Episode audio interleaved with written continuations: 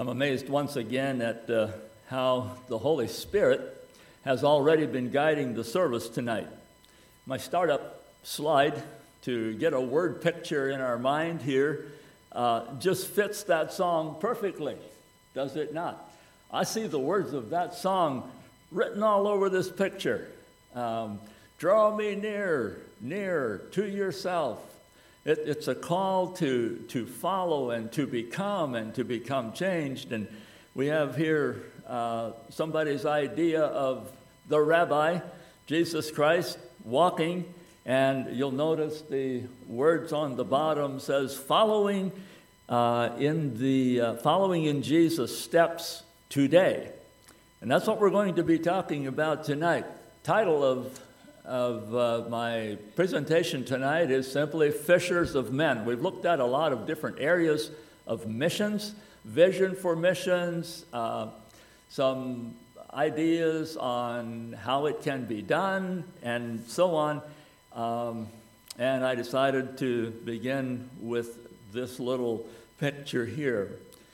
And so, fishing for men. I'm not much of a fisherman. I don't know much about fishing, but there's a lot of interesting ideas that come to my mind when I think about fishing for people.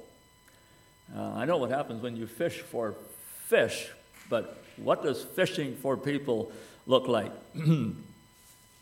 so, this evening, the compelling question is what are you going to do with what you have internalized here at Bible school. You, you've been here for what, a week now, and you've got a few more to go. And day after day, we, we, we revel in Bible teaching, Bible doctrine.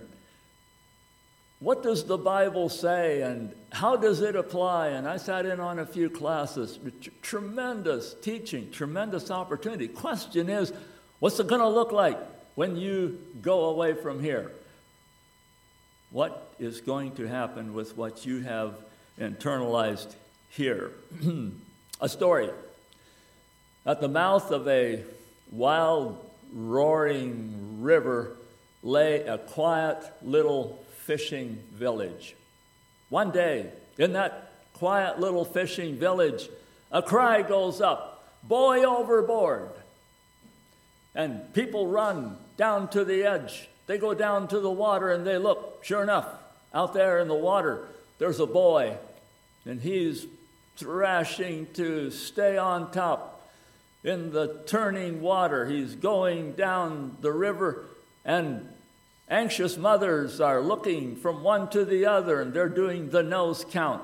Is he my boy? Is he mine? And they're wondering, and as they're wondering what to do, suddenly here comes a brave man running with a rope. He runs up to the edge of the water. He takes the end of that rope, ties it around his waist, and he throws the end of the rope to the people standing there on the shore and he plunges in. He thrashes his way out until he gets to that boy that's just about to drown and as he gets out there, he grabs him. Sure enough, he's got him in his arms and he shouts back to the people on the shore pull in the rope. The people on the shore begin looking from one to the other and in the excitement and everybody watching what's going on out there, nobody paid attention to the end of the rope and it had slipped into the water. The crowd now stands and watches helplessly as both swimmer and boy drowned. so this evening, my parallel scripture is from Matthew 4:16 and following. the people which sat in darkness saw great light. And to them which sat in the region and shadow of death, light has sprung up. Quote from Isaiah 42 7. From that time, Jesus began to preach and to say, Repent, for the kingdom of heaven is at hand. That sounds like a message for the fishermen. And Jesus, walking by the Sea of Galilee, saw two brethren, Simon called Peter, and Andrew his brother, casting a net into the sea, for they were fishers. And he saith unto them, Follow me, and I will make you fishers of men. And they straightway left their nets and followed him. I've heard of radical things happening these men are busy. It's a typical day. They're out there doing their business. They're doing what they're called to do, the best that they know how. And this stranger comes walking by. They don't know much about him. Maybe they've heard of him. I don't think they knew him very well at this point, if they did. And he comes and he says, Follow me, and I will make you fishers of people. Well, would that look like? To pull in a net and come up with people rather than fish. but it says that they straightway left their nets and they followed. Process that in your minds. so, in both the story and the scripture, we have, first of all, a situation. Let's look at it. In our story, we have a boy in the water. He will drown without intervention. I'm going to broaden that just a little bit to say that today there's not only a boy in the water, there's a world in the water. There are people in the water, and without intervention, without a net coming along and getting them and bringing them up, they're going to they're going to drown in our scripture, we have people in darkness. So we got a boy in the water over here. We've got people in darkness. That's what Jesus said. And they're sitting in a region and in the shadow of death. so, what might this look like? Well, here's our story. Here's my illustration. This lady, her name is Rakshana, and we learned to know her in Bangladesh. She was in the Rana Plaza, the big garment factory, nine story garment factory, when it came down in nine layers of concrete. She said, This is my story. I was on the seventh floor of that building when it came down. And she said, I was between layers of concrete. I was in there for three days. And she said, concrete was right in front of my face and right behind my head. She said, I had a dead person over here. I had a dead person over here. There was a crazy person biting at me, and I couldn't move. I was trapped in this concrete.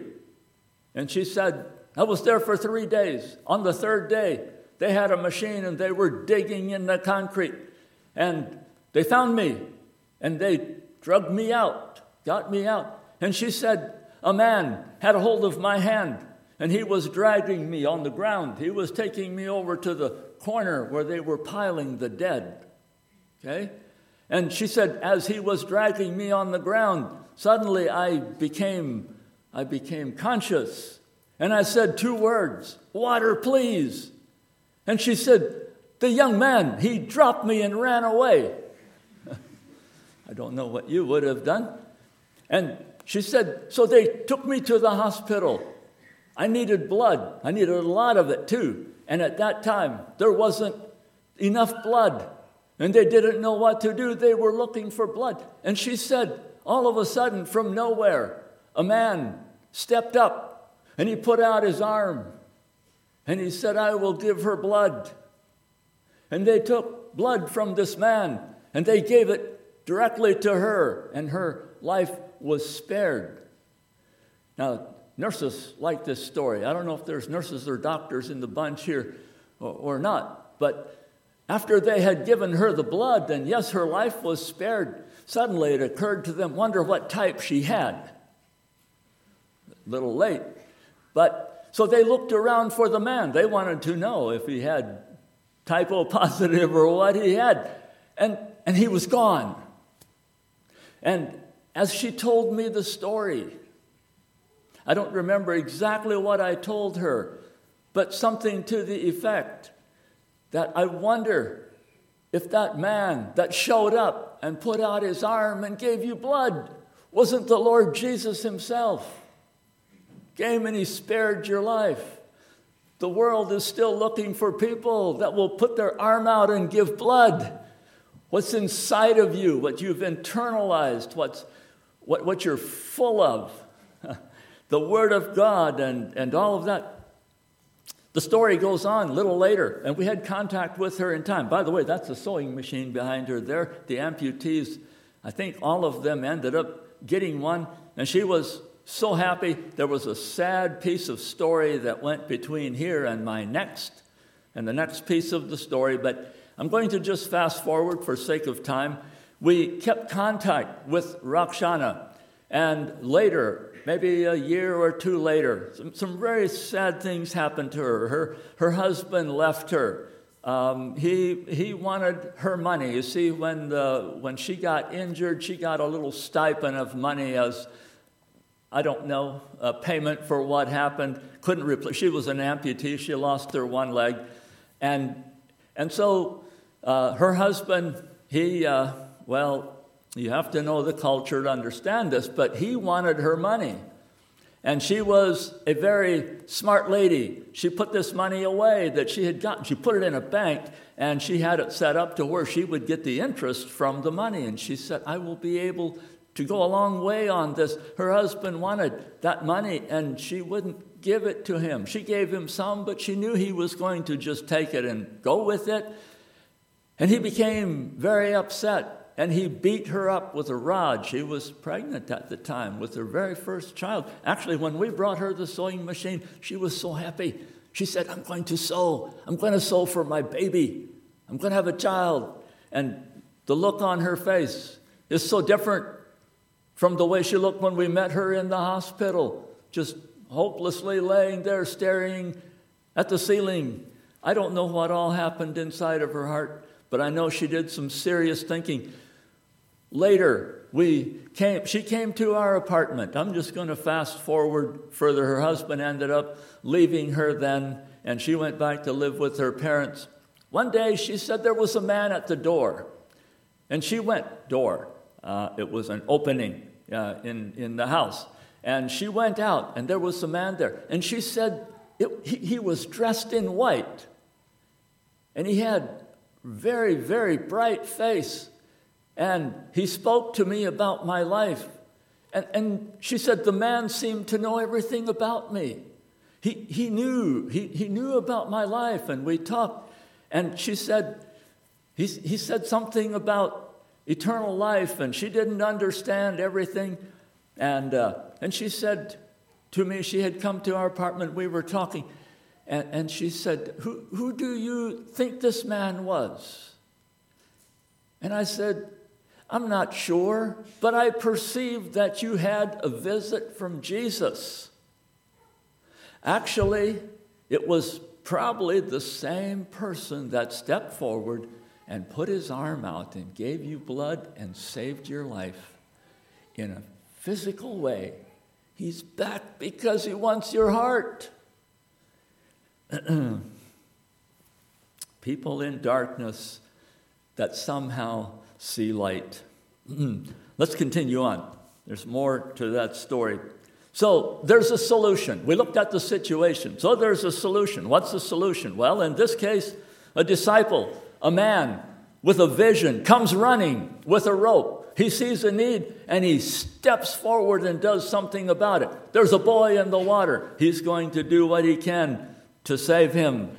In our, in our uh, passage of Scripture, we have the message of Jesus light to the darkness, the teaching on repentance and the purpose of God in Christ. You know, God has always pursued man Here's our illustration. So we're back in Bangladesh. There's a man, the young man that was converted. He came to our apartment one day and he said, I went to visit a man that had a stroke.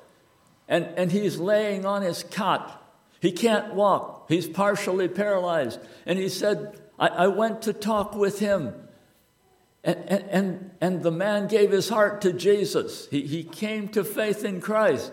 And he said, We need to go see him. I said, Okay, when can we go? Well, he said, we, we can't go right now because it's too dangerous. He said, if white man comes to the village, they're going to say, What is he doing here? You see, this is, this is Muslim. It's very, very strict. We're in the north where it's conservative. I said, Okay. One day he called me and he said, We're going to go see him. I call him Brother T. We're going to go see him. I said, Okay. He said, Meet me down at the city. I can't come to your apartment because it'll be suspect.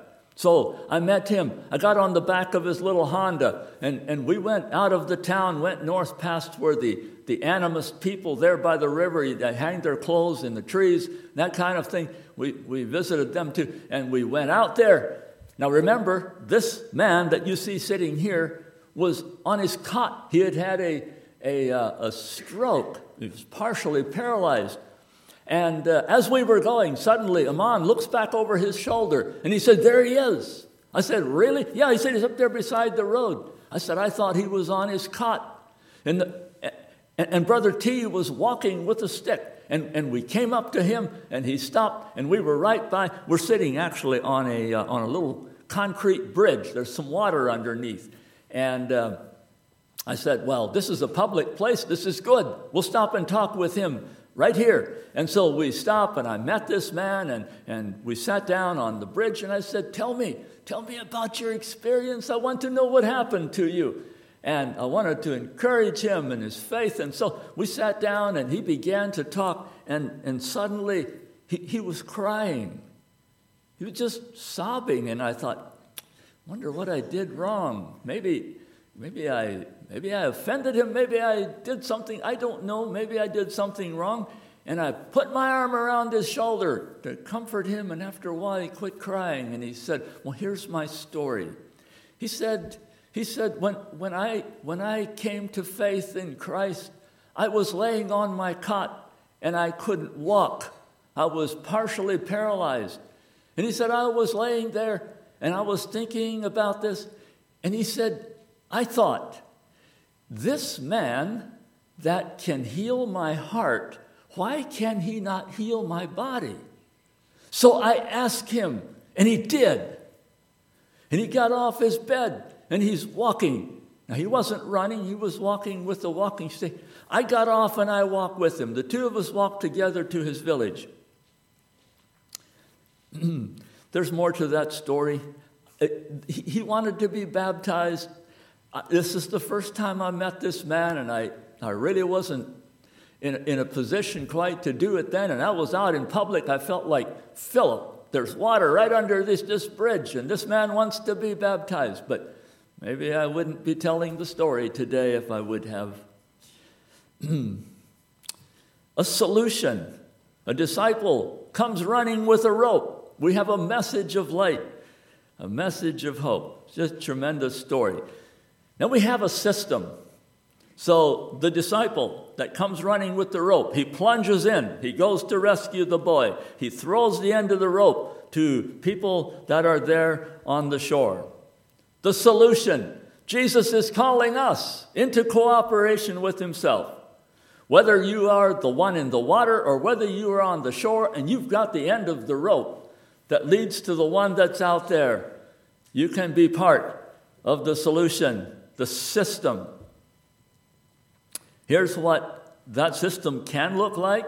We're back in Bangladesh, and part of our mission there was to teach pastors, to give them the tools to go back to their churches here and here and over here and, and, and bring the gospel to their people, their people. Remember, Anabaptism is the ability for biblical belief to find uh, literal expression both internally and externally in any culture of the world. We had talked about that. This is called pastor's training. And we get to talk about many things.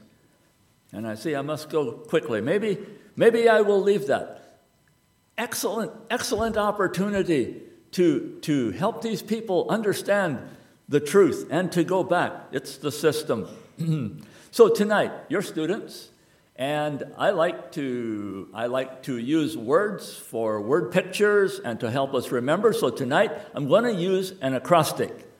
We're talking about fishers of men. So here's our word picture. And the words we're going to use uh, are the, of course, the first letter for each letter in Fisher. So we have follow, we have being intentional, we have the word sacrifice, we have the word humility, we have the word envision, reconciliation, and spirit leading and fruit. Now, I know I'm only supposed to have three points, but I think I see a level of understanding here. You can handle at least seven. Yep, there's seven. All right, so in our picture, if you just visualize a little bit, and we're going to come back and, and uh, talk more about each one of these. But in our picture, we have the rabbi walking. Okay? And, and he's, he's leaving tracks, is he not?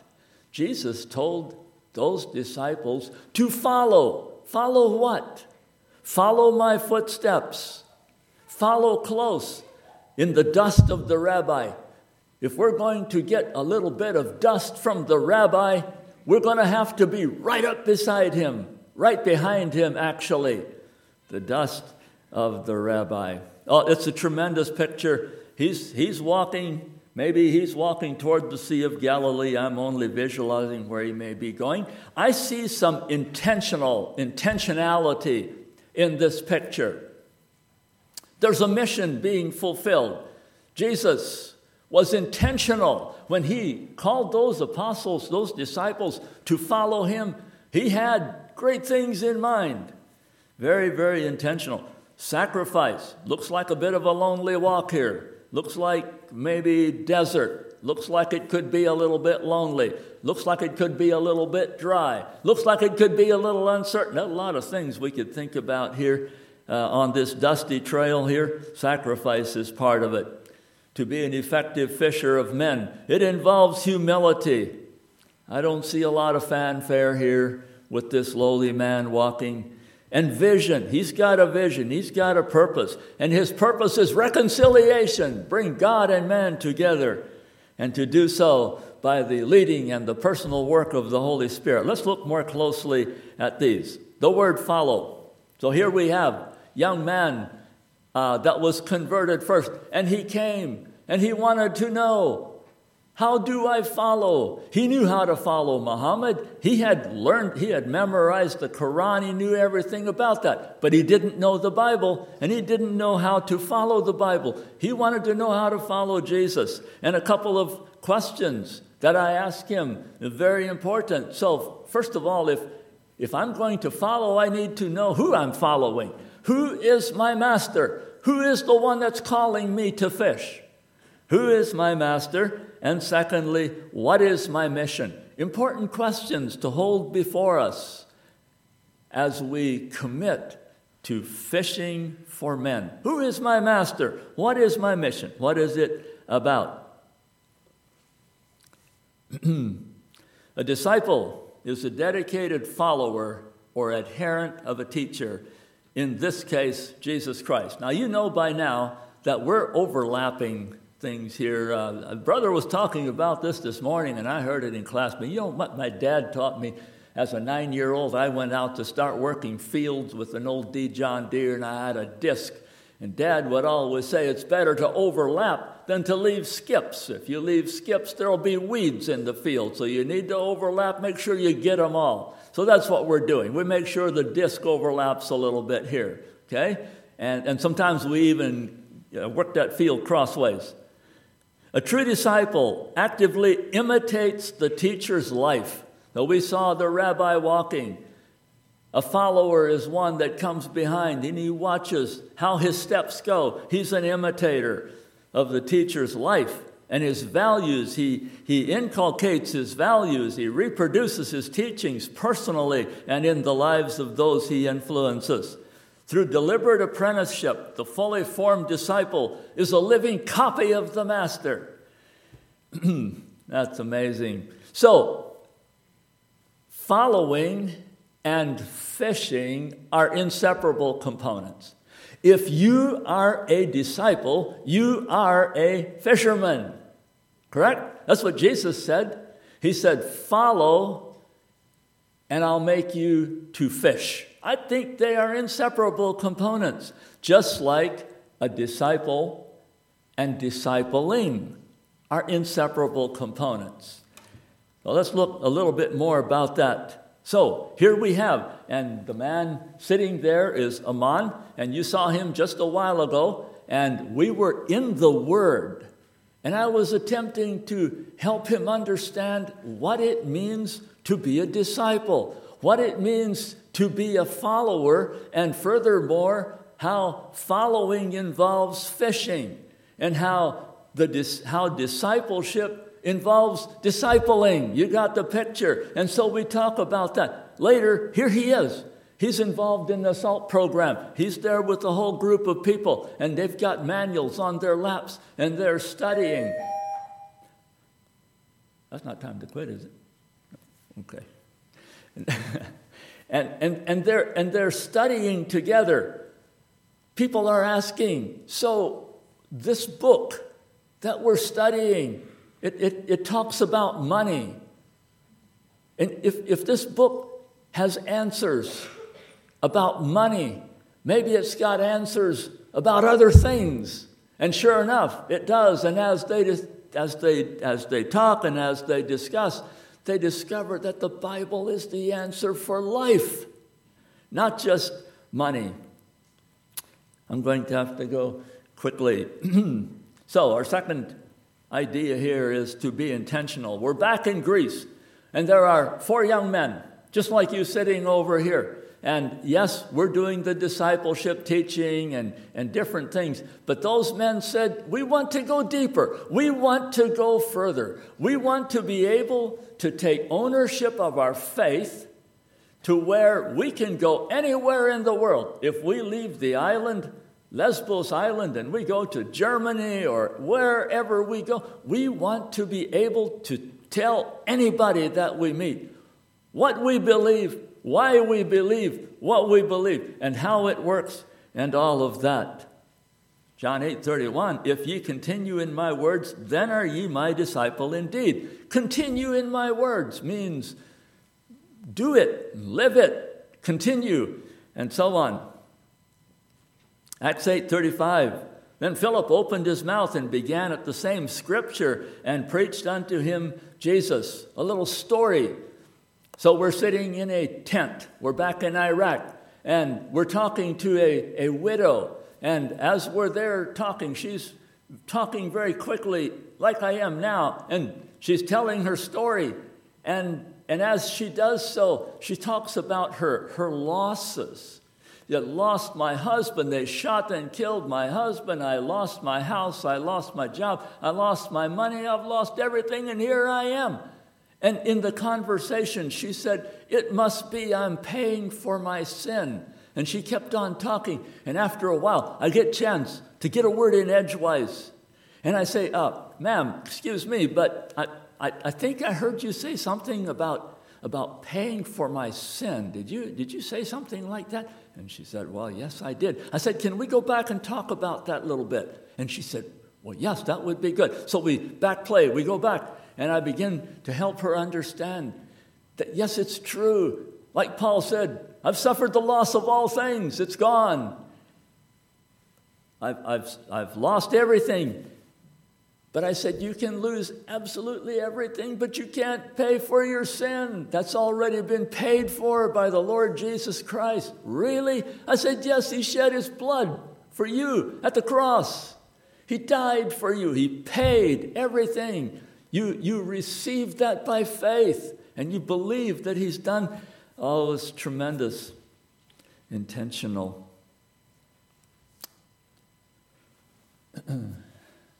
Let's see. We're to be done at 6:45, right? I think so.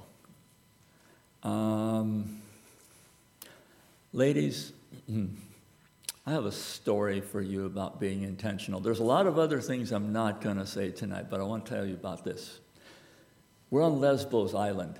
I'm going out to Moria Camp to pick up a couple. We're going to have them at our place. Okay? We're, we're going to have a, we're going to have them for lunch. I want to hear their story. And I go out there, and they're to meet me at the gate. They know who I am. I know who they are. And I come there, and there's probably a thousand people milling around outside Moria camp. There's just people everywhere. And I carefully drive my little car down through there because I've got a little ways to go. I can't walk this time. And so I drive down there, and I'm looking for them, and they're not there. And I slowly go past, I turn around, come back. Maybe they're down at the other gate. Slowly come by, I'm looking in the crowd. I know they would be out there. They weren't there. And I keep going. I go back, I turn around, come back. No, it's got to be this gate. And I slowly go by. And as I did this time, I see a young lady. And she's standing beside, just close to where I went through with my car. And she's there on her phone. And I take a look at her and I say, Now, I don't know who she is, but I know she's an intentional person. I go park my car and I walk back and I come up beside her and I carefully walk up and I uh, reach out my hand. I say hello, and she kind of jumped and she looked and she, oh, she said, uh, hmm, I think I know who you are. I read your book. I said, Really? And, and we talked a little bit, and she told me who she was and where she's from, and I'm not going to say her name. But what I saw there just stood out like a, like a something dark on something light. It, she just showed up. It, it's just so obvious. Modestly dressed, nice covering. It, it just, an, an intentional person. And I spoke with her, and after a while, short, short story, I, she let me use her phone because I didn't have signal. And I, I found out where my party was, why they weren't there. And about that time, she said, Oh, there goes my team. I need to go. And I looked and I tried to find her team. I couldn't find them. They didn't look like she did at all. And I saw them go, and she joined her team, and they left. I said, You know what? People that are looking for answers are going to find her. People that are really looking for a trustworthy answer, they're going to find her. I'm going to just page through here. I wanted to tell you more stories. The kingdom of heaven is where the will of God is done and his character is displayed. Let's just say a little bit. This little boy, somebody came, actually my son, came to me one day. We were out in the camp. He said, Dad, you need to go way down the back corner of that camp, about a mile back there. He said, There's a little boy, he's hunched back there, and there's a little ray of sunshine, and he's he, not wearing a shirt. He's sitting outside, he's hunched together, and, and he needs help. It's a bad situation. I went back there, and sure enough, there he was. His name was Salah. You can pray for him. He was 12 years old. I could pick him up and carry him. And there he was. You can see he's missing an arm, he's missing a leg. He had shrapnel in his face. He was pulling little pieces of iron metal out of his skin. Part of his foot is blown off. And his mother was crying. She said, They shot my husband. And now my son is in this. And his older brother, ISIS, had chopped his hand off because they accused him of being doing something wrong right in the presence of his mother, and he was trying to help his brother. They were picking up some scrap iron. Now I'm telling you the story, but, but I'll stop real quick. And, and he, he picked up a bag with something in it, and it was a, a loaded IED, improvised explosive device. It was loaded, and the thing blew up, and it blew his, nearly killed him. He was able to get a prosthesis. It was a long process sacrifice. I, we'll just sort of page through here. Uh, Luke 9, maybe that was read today, I'm not sure. But one of the things that happened as the disciples are following the rabbi, they're now becoming fishers of men. They're following. And one day, Jesus talks about a cross. And, and I can imagine the, the disciples as they, they look at each other and they say, Now, wait, uh, when Jesus called us and told us to become fishers of men, he didn't say anything about a cross. I wonder where that idea came from. That wasn't reassuring at all. You see, Jesus was on his way to the cross. After a while, the disciples started catching on. If the master's on his way to the cross, what's going to happen to us? Well, this is a picture of sacrifice, and I'd like to tell you the story, but I can't. Humility, very important element in fishing for men. I have this slide to help illustrate that it's a lady and her son, very, very poor. They were part of a SALT program, and she took a loan from that program when the money was available, seven US dollars.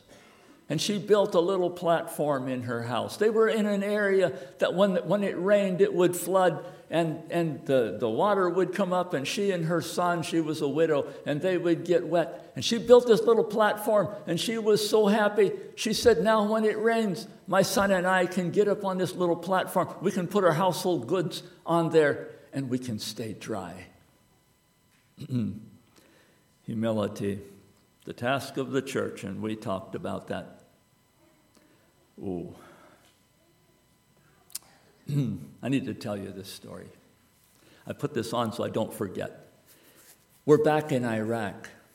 I call it the ISIS story. Four of our team members are in Mosul. They're a medic team, and they're working with a doctor, and they, they're, they're doing that they're, they're helping people that were from the front line were being soldiers that were shot and killed and or injured and that kind of thing they were there working and one day, the, the second day that they were there, the uh, Iraqi army, they came in and they had six men captured. They thought they were ISIS. Five of them, they said, were. The one they didn't know for sure. And so they held these men. And the one, as they went to get information to figure out who he was, whether he was ISIS or whether he was not, they had him on the floor with a brush broom and he's sweeping trash in this bombed out school with a lot of trash. And, and, and they had a soldier standing there with a gun on him in case he makes a mismove.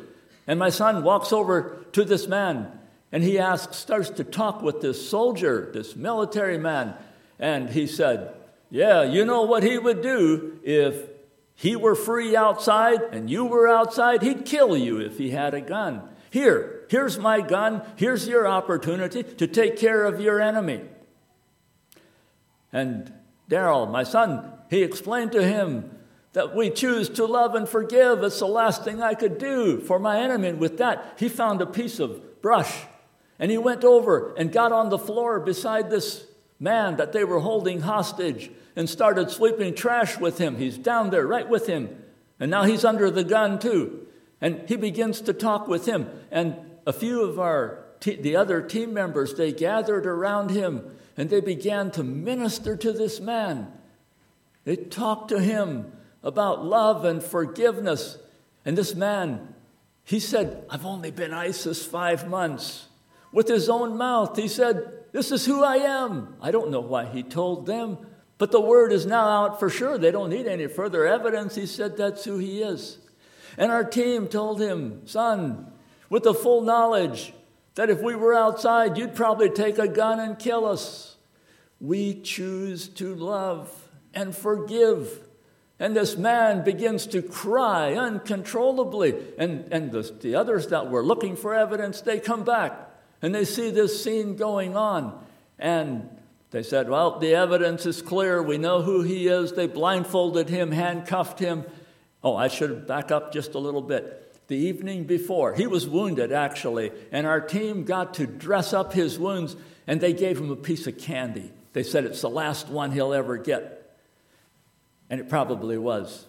And they took him out. Somebody that was watching said that something happened in the heart of that boy that they don't understand. Something reached the heart of that man, and it was love and forgiveness comes through the path of humility.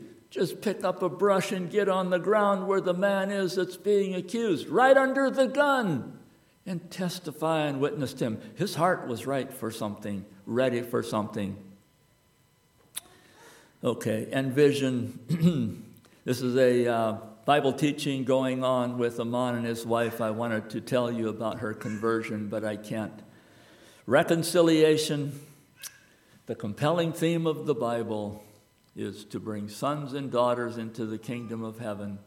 It is the eternal purpose of God to call from every nation, kindred, and people a multitude washed in the blood of his Son, which will consummate in the marriage supper of the Lamb. Matthew 28, Brother Harry talked about this today. The power is mine. All power is given unto me, but I'm giving it to you to exemplify me in a way that brings people to decision, commitment, changes lives, and hopefully out of that baptism and disciples of the all things of the scripture. I'm going to have to uh, just quit with this. A few concluding things um, spirit motivation, spirit leading, and fruit. Jesus said, Abide in me and I in you. As the branch cannot bear fruit of itself, except it abide in the vine, no more can ye, except ye abide in me. I am the vine, ye are the branches. He that abides in me and I in him, the same bringeth forth much fruit. For without me ye can do nothing. Fishing is vain unless we're connected and drawing and bearing fruit, fruit of the Spirit. Only a disciple can make a disciple. And we have Acts 1 8 here. Jesus said, Follow me, and I will make you fishers of men. This is the way that it works. So, in conclusion, as youth, as disciples, as functionaries in the kingdom of Christ, be followers of Jesus. Be followers of his character. Be followers of his methodology. Be followers of his heart. Follow close, close enough where you get the dust of the rabbi on yourself. Be intentional with your assignment. Be sacrificial no price is too high. Be humble. Make the Lord Jesus visible, intelligible, and desirable to all men. Be a visionary. See all people as candidates for the kingdom of Jesus. Help others be reconciled to God. Be filled with the Spirit and exemplify the fruit. Take the end of the rope. Be responsible and be accountable. That's my parting inspiration for you. God bless you as you study and as you prepare to be effective fishers of men as you go from here. He that goeth forth and weepeth, bearing precious seed, shall doubtless come again with rejoicing, bringing his sheaves with him. Blessed is that servant whom the Lord, when he cometh, shall find so doing. Amen.